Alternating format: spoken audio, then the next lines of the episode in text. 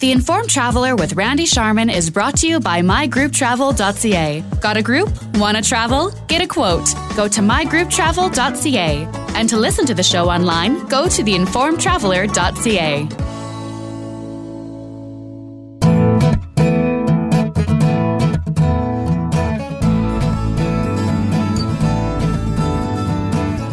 Welcome again to the Informed Traveler Radio Show. I'm Randy Sharman. This part of the show is brought to you by Park to Go, Value Valet, no hassles, no delays.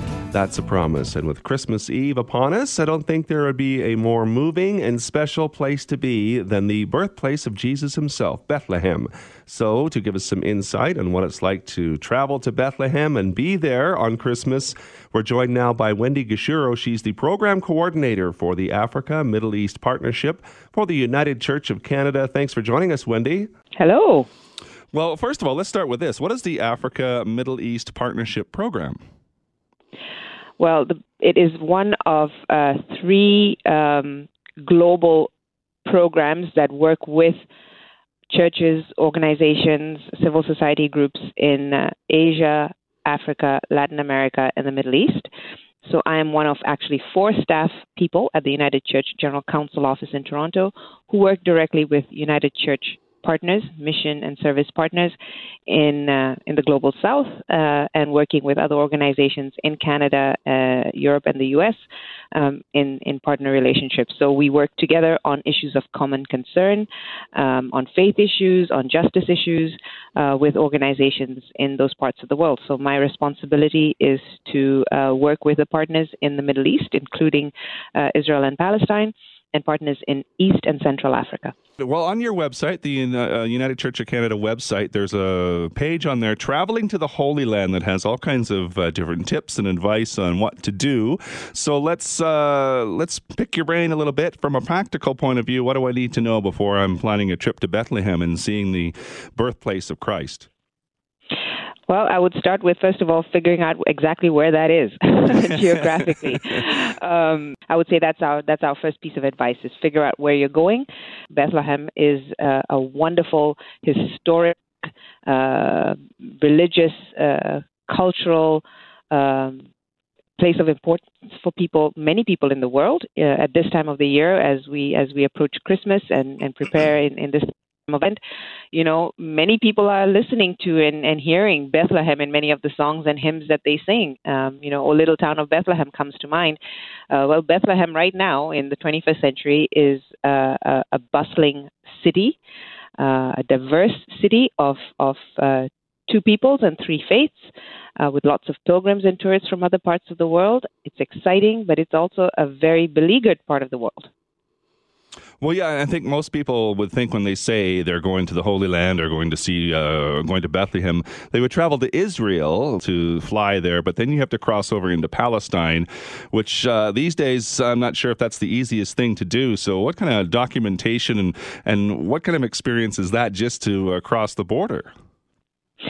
Um, well, if you're flying in in through Israel into Tel Aviv, uh, you would then have to make your way by road um, to um, uh, Bethlehem, and you're crossing then into occupied territory. Um, so you're going through a checkpoint, maybe several checkpoints along the way, but definitely as you cross in from uh, through the green line into occupied territory into Bethlehem, that's occupied territory. You're going through an Israeli checkpoint, a military checkpoint. Um, Canadian citizens, if you're carrying a, a Canadian passport, you do not need, as, as, at this point in time, a visa into Israel.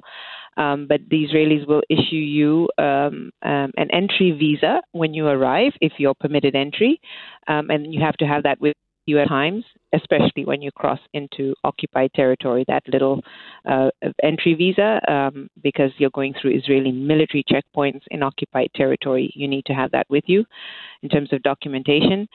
Um, but yes, it, it, it is it is uh, it is a military checkpoint, and you're going into territory where it's governed under military law. Israeli military law. One of the uh, tips you have on your website uh, for traveling to the Holy Land is if you're going to go with a tour company, which I think you probably almost have to do, uh, do some research, and ask questions. What kind of what kind of tour companies? Uh, there there must be all different kinds, and, and you must have some kind of partnerships with a few of them, right? Uh, we don't have any partnerships with tour companies. We do not, we as the United Church do not uh, have any direct uh, um, contracts or partnerships with tour companies. We work with the partners that we work with on the ground. So many of them, um, as certainly the Palestinian Christian partners, this is their this is their back their backyard. They know this place well. Uh, we work with Alternative Tourism Group, that is a, a tour company ground that can help people arrange their travel um, from Canada to to uh, Bethlehem. They organize tours on the ground. Um, so those are folks that we work with who are Palestinian Christians who live there locally. They know the, the land and, and they know the, the, the history, the context, the religious and, and faith based context really, really well. They're the experts, so we rely on them. We don't work with uh, with uh, tour guides here, but if went with a with a tour company in Canada, then there would certainly be, I think, some questions that uh, we would strongly advise they ask um, about about the region because we don't who they would work with. Um, and I don't know if if if folks um, do that kind of, of in-depth homework, but I think it's always advisable, no matter where you're traveling in the world, to to have uh, a good sense of what your tour your tour company or tour guide knows about the place and, and who they work with, so that it's ethical, it's moral, that it the, the, the ways that they work with local people and organizations on the ground um, um, actually support people's livelihoods and human rights and are not exploiting people or, or the environment or the culture or the history or the context in any way. Uh, I would think even if you're not a particularly religious person, visiting uh, Bethlehem, the birthplace of Christ, especially on uh, Christmas Day or around this time of year, must be quite an experience. You've been there. Uh, share some of your uh, experience.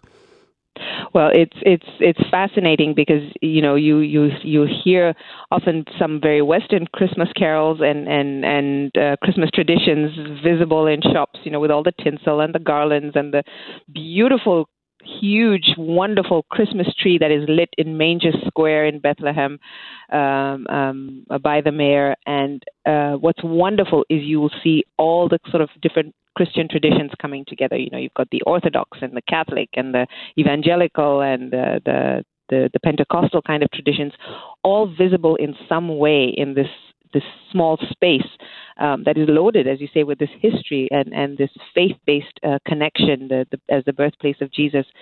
Um, and and everyone, um, Christians and Muslims, because it's predominantly a Christian and Muslim uh, city, um, coming together and, and, and Muslims very aware and knowledgeable about uh, Christian traditions and wishing you Merry Christmas. And obviously, for, for Christians, there's a very, you know, the local Christian community, there's a very deep sense of rootedness um, not just with, with the birth of Christ and the manger, but with the whole story of the Nativity. Um, you know, the shepherd's field, um, and and being able to to go to places where people believe uh, the, the the shepherds heard the message from the angel and received that message.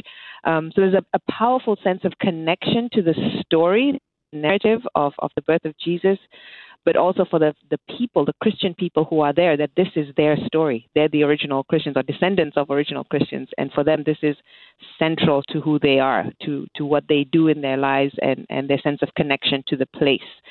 Um, that's very powerful. And I think if, if, if people visited at this time of year, uh, to move beyond a little bit the, from the tinsel and the, the garlands and the um, the the commercialism of of Christmas that that many of us are familiar with, to be more rooted into the sense of of wonder. Um, that that you know the the sense that that in that time over two thousand years ago, when this this tiny child was born, um, it was also occupied. There was a Roman occupation at the time.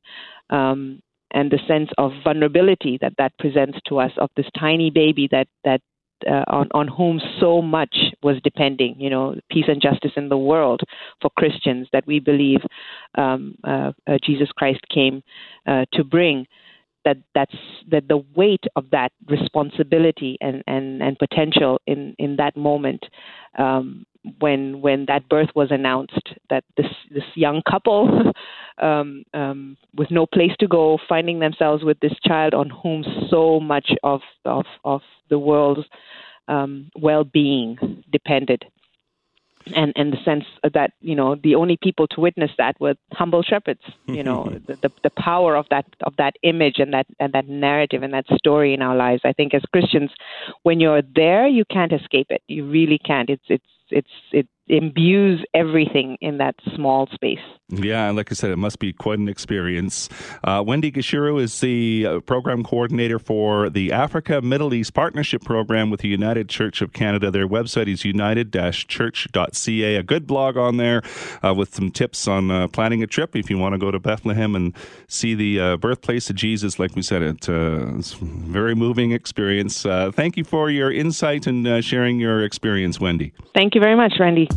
The Informed Traveler with Randy Sharman is brought to you by mygrouptravel.ca. Got a group? Want to travel? Get a quote. Go to mygrouptravel.ca. And to listen to the show online, go to theinformedtraveler.ca.